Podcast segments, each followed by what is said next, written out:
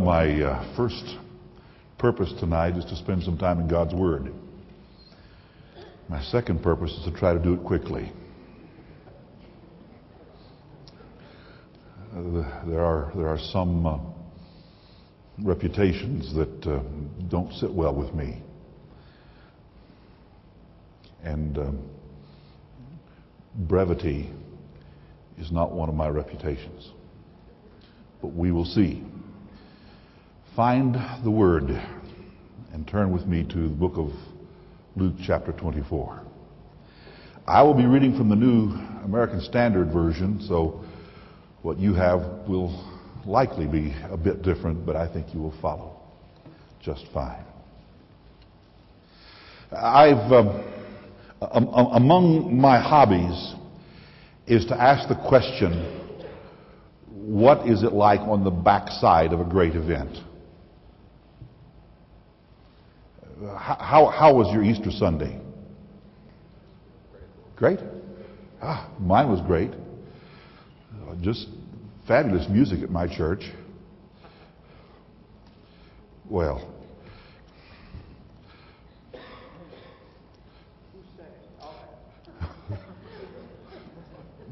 my wife consented to sing with me, and was, we just had the best time.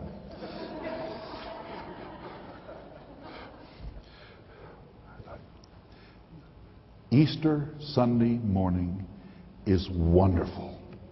It is wonderful. But stepping back a, a, pace and saying, okay, okay, what are all the people out there saying? And, and, I, and one of the things I can hear them saying, there go those Christians again with their preoccupation about crucifixion, death, and resurrection. there they go again. And I say, You're wrong, you're absolutely wrong. It is not a preoccupation, it is an obsession.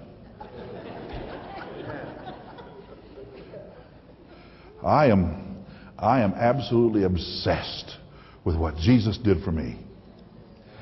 And it was a celebration in my heart that went all the way down deep. And it's still there. And I like it that way. So, little wonder that, uh, that uh, as God was preparing me for this sermon, I was a bit confused Sunday and even before that because, because he was guiding me to a point that showed that the first disciples were not having a good time on Easter Sunday morning.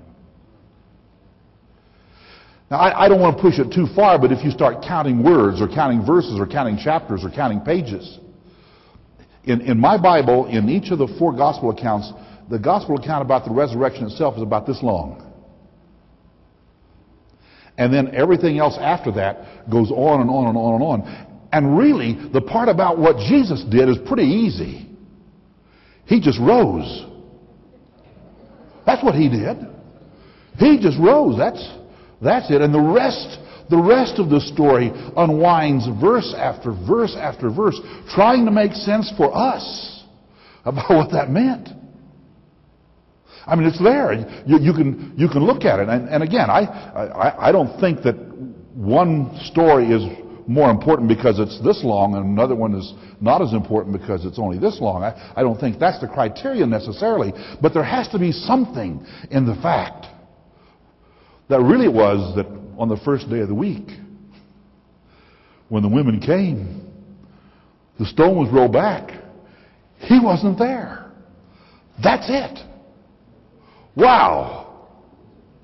And after that, on and on and on about how we poor mortals were trying to figure this thing out. And we still are. But I want to take some time. I almost call this sermon appearances. Because when you look in uh, the four gospel accounts, Matthew doesn't make an awful lot about the appearances of Jesus after the resurrection, but Mark and Luke and John take a lot of time talking about how Jesus appeared to them, and he appeared to them, and he appeared to them, and it begins to, John even counts them.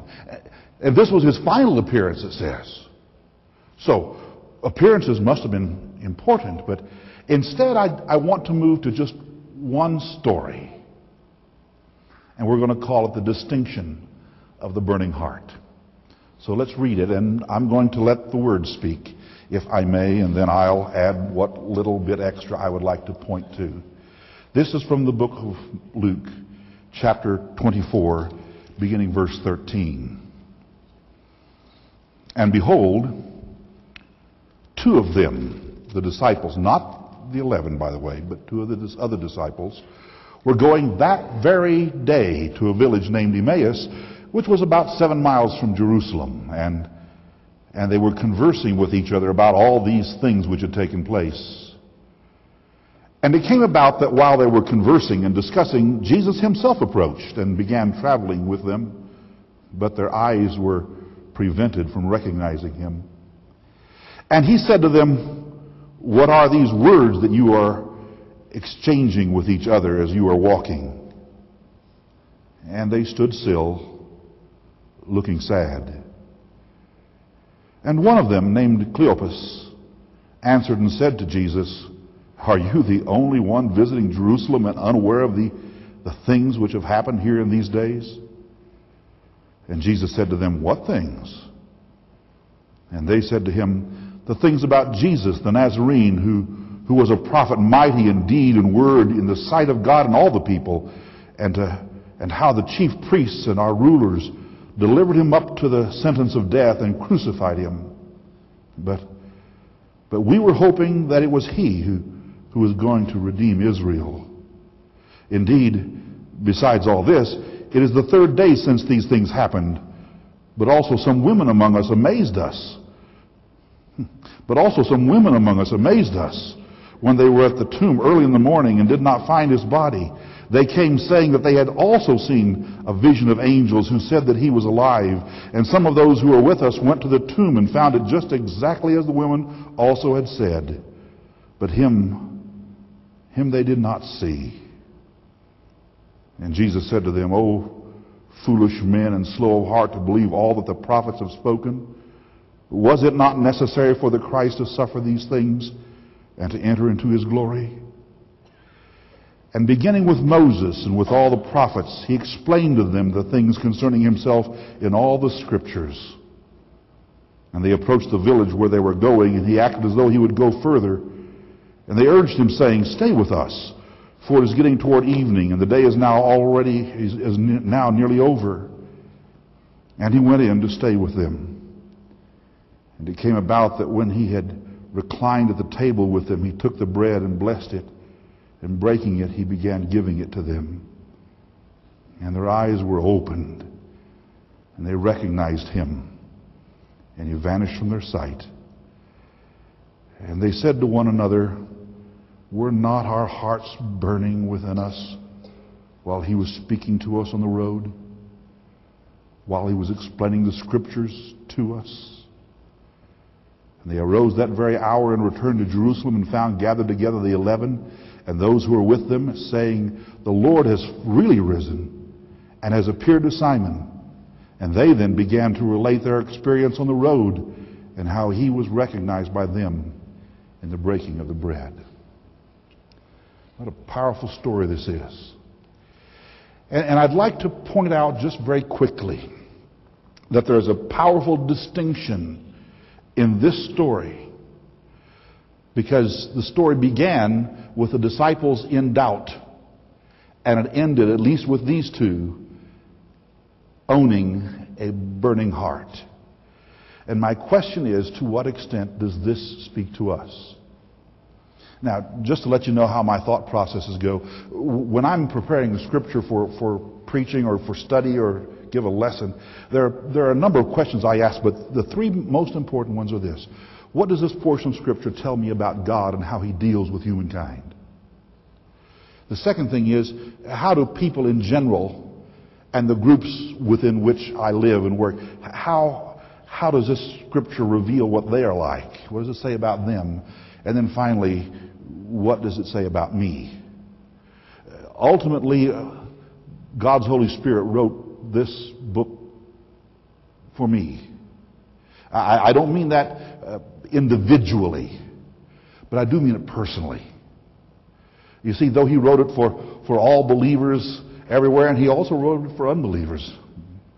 Uh, the fact is, in a very personal way, his Holy Spirit wants to make sure that it's mine. And so when I look in this, I say, okay, what does this tell me about God? And Jesus is here, and we see him, and I, I, I think that he is the one who is the appearing one. Uh, he is the one who, who enters into the sad times and the woes and the difficult times. He even comes in the midst of doubt, and he interacts with us. Uh, he is a wonderful, wonderful God who sent a powerful Savior to deal with us in our need.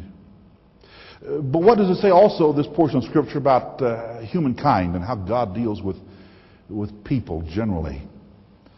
Well, first of all, He reveals Himself. Oh, you say, it looks to me like He hid Himself. In, interesting in this, one must be careful when it said that their eyes uh, were not allowed to see him.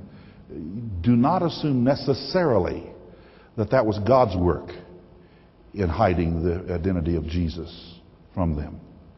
Now, when, when talking about interesting things, I, I really believe it has to do with the fact that Jesus was in his uh, glorified body already, but that's, that is just speculation. I believe they looked at him as hard as they could and they just couldn't see him. But it's also possible they didn't see him because their minds weren't ready to see him as they needed to. And that's probably the most likely message of this whole story.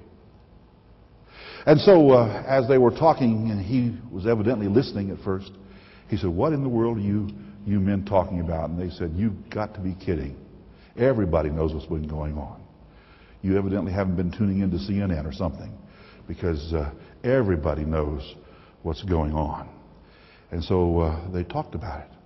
But I want you to see here that in some ways this, this is all a, um, all a paradigm of doubt. If you run up to the first part of chapter 24, it, when the women first went to the tomb and came back and told them, it says in, in, in Luke at least, it says these, the, the words of the women sounded to the men like nonsense. Now, just so that we can get this over with, I have a list here in which uh, I talk about what doubt is related to and what a burning heart is related to. Um, one of my points was going to be, and I took it out, but I'll give it to you anyway, is that the men did not listen to the women.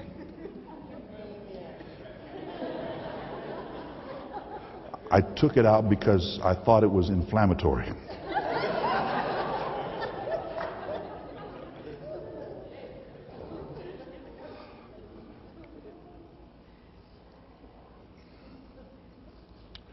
Oh, I'm going to get in trouble. I know I am.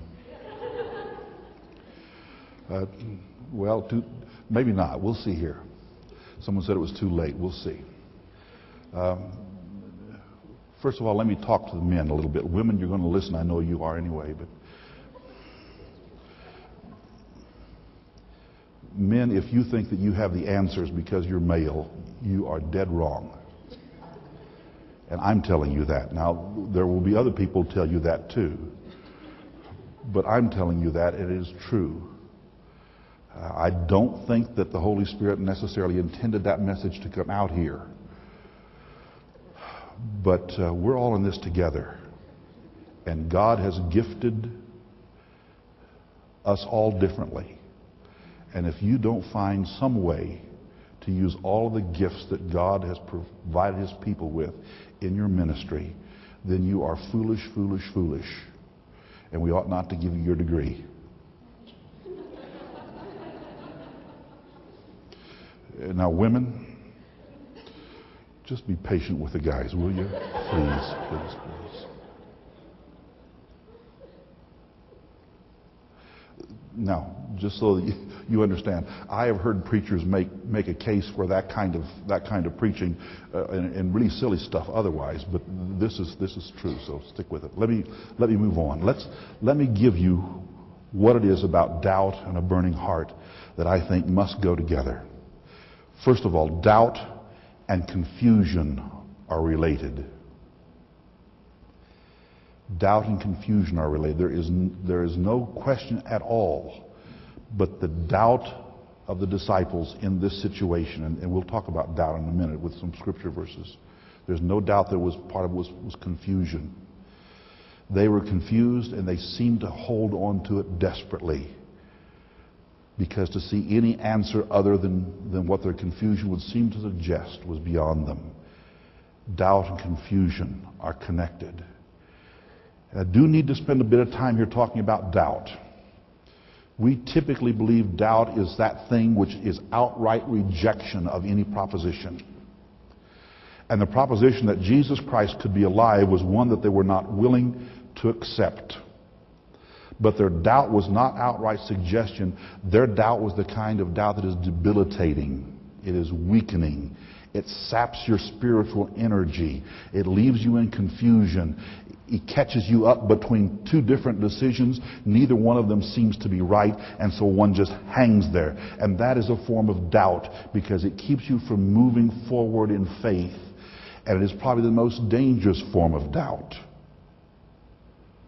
Very, very few of us will be caught up in the problems of doubt that has to do with whether or not God exists and whether or not the ontological proofs for the existence of God have any validity, etc., etc., etc. We're past that point. But where the, the tempter would get us is to catch us in that sort of doubt that keeps us from moving forward in faith. So doubt and confusion are related. Secondly, doubt and sadness are related. Did you hear that in the story? When Jesus asked them, What are you talking about? said they stood there in sadness. You, if you let sadness conquer you, it is also a form of doubt because it washes your faith away and makes it of no power. Sadness and doubt are connected. Number three, doubt and bad memory are related. I don't, I don't mean that you can't remember, but that you refuse to remember.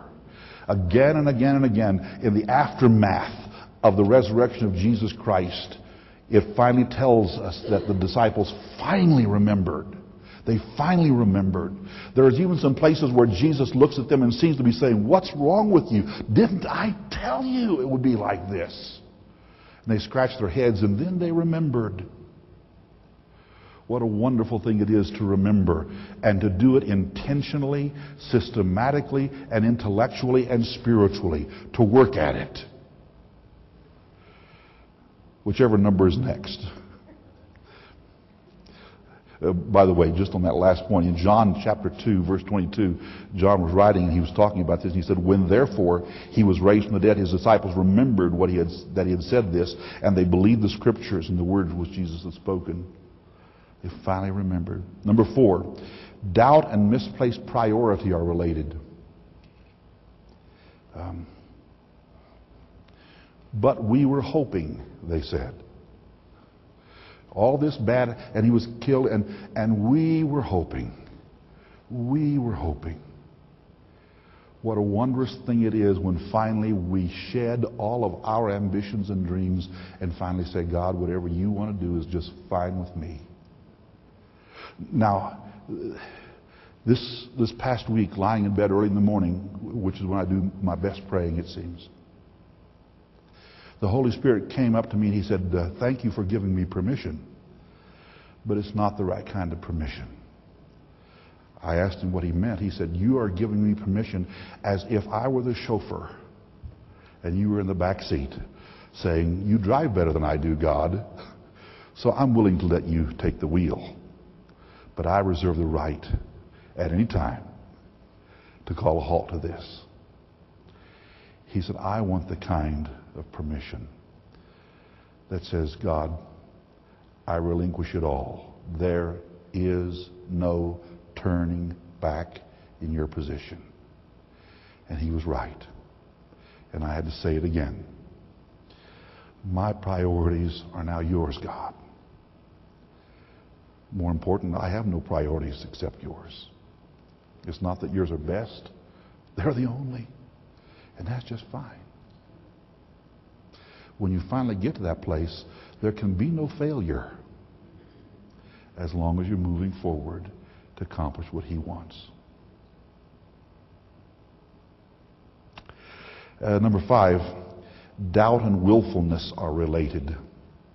Uh, in the story we read it, Jesus said to them, O foolish men and slow of heart to believe. Uh, the heart typically is in reference to our will, uh, not to our affections, but to our will. Except that maybe it is our affections because it's what we love most about this. And when, and when we're willful, it's the fact that we're serving the wrong love. But he said it a different way entirely. He said, You're slow of heart. You're holding back. You're dragging your feet. Understanding is in your, within your grasp, and you are refusing to do it. Willfulness and doubt are related. But these men came out with burning hearts, and let me tell you what this story talks about in terms of a burning heart.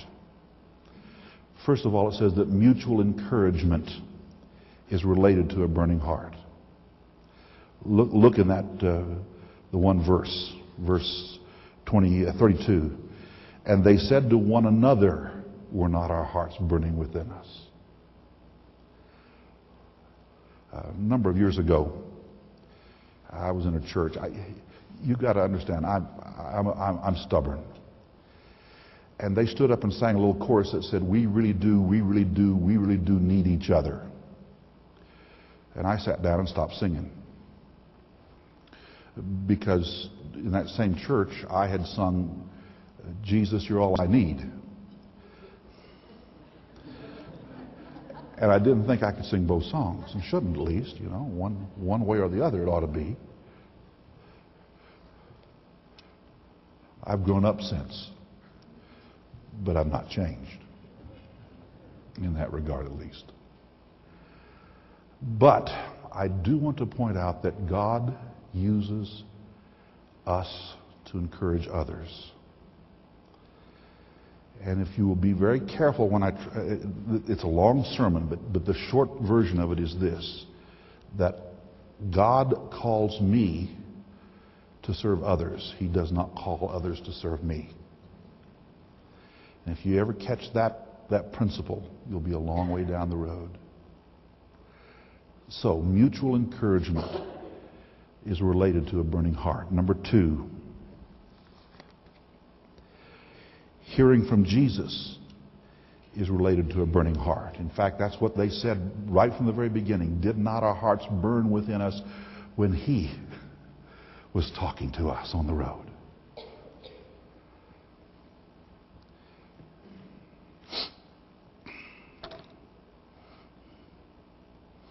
I um,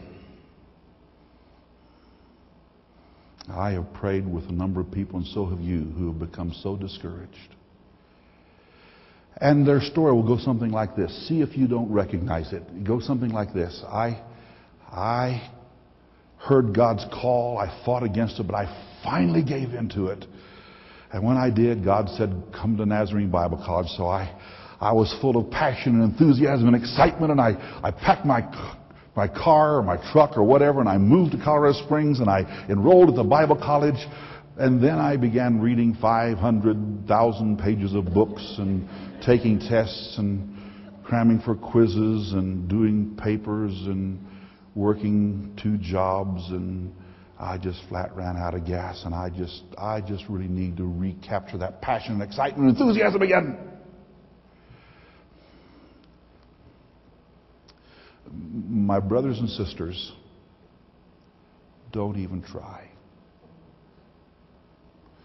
Don't even try. On Wednesday or so, before the crucifixion, they had a great day. I can just hear Cleopas talking. He said, I was so pumped on Wednesday. It was a great time. And if you, if the only way that you can have a burning heart is to have to go back before Easter again, it's a lost cause. These men had a burning heart not because they went back to where they were, because they'd heard from Jesus again. And there is a level of spiritual victory that comes not because you've come face on with a really hard thing in your life and you've fought it out and now everything is fine and you're euphoric because you had victory. Oh, that's good. And you need to have those times. But the best sort of burning heart is the kind that every time you open up His Word and it speaks to you, you say, Oh, my heart is burning. That's the best time. That's the best time because it doesn't depend on whether you're up or you're down. It doesn't depend on whether someone's patting you on the back. It depends on whether you listen to Jesus. And when you hear from Jesus, you'll know it because your heart will burn. Your heart will burn. Hearing from Jesus is related to a burning heart. Moving on with Christ is related to a burning heart. I, I, maybe I'm pushing this a bit far, but they went on with him. They wanted to hear more. It was, it was in the direction they should go. They moved on with Christ. Number four, having the Spirit of Christ Himself explain the Scriptures to us is related to a burning heart. There are many ways to read Scripture. You've experienced a number of them. But the one that is most important is when you and the Holy Spirit sit down with a book. And he begins with Moses and the prophets and explains all of it to you. And you know you've heard from him because it's the Word. Somehow, finally, recognizing Christ in the everyday affairs of life is related to a burning heart. What they said when they saw the, the, the apostles again, listen to it carefully. Verse 35. And they began to relate their experiences on the road and how Jesus was recognized by them in the breaking of the bread. I know it's a different kind of burning heart. Maybe it's not the kind that, that you needed to get you off the launching pad and get you here. But this kind of burning heart is the kind of burning heart that will take you into ministry. It will make you reach out to people who are sick and hurting and hungry, people who are lost and broken. And you'll touch them in Jesus' name, and you'll realize that when you're in the presence of their immortal soul, that you're on holy ground. And then your heart will be God's altar, and His love will be the flame. Father, speak to us. And help us now to see you not in the mystical ways so much as in the, the ways of life, to know the miracle of your transformation. Would you do that for us, Father? In Jesus' name. Amen.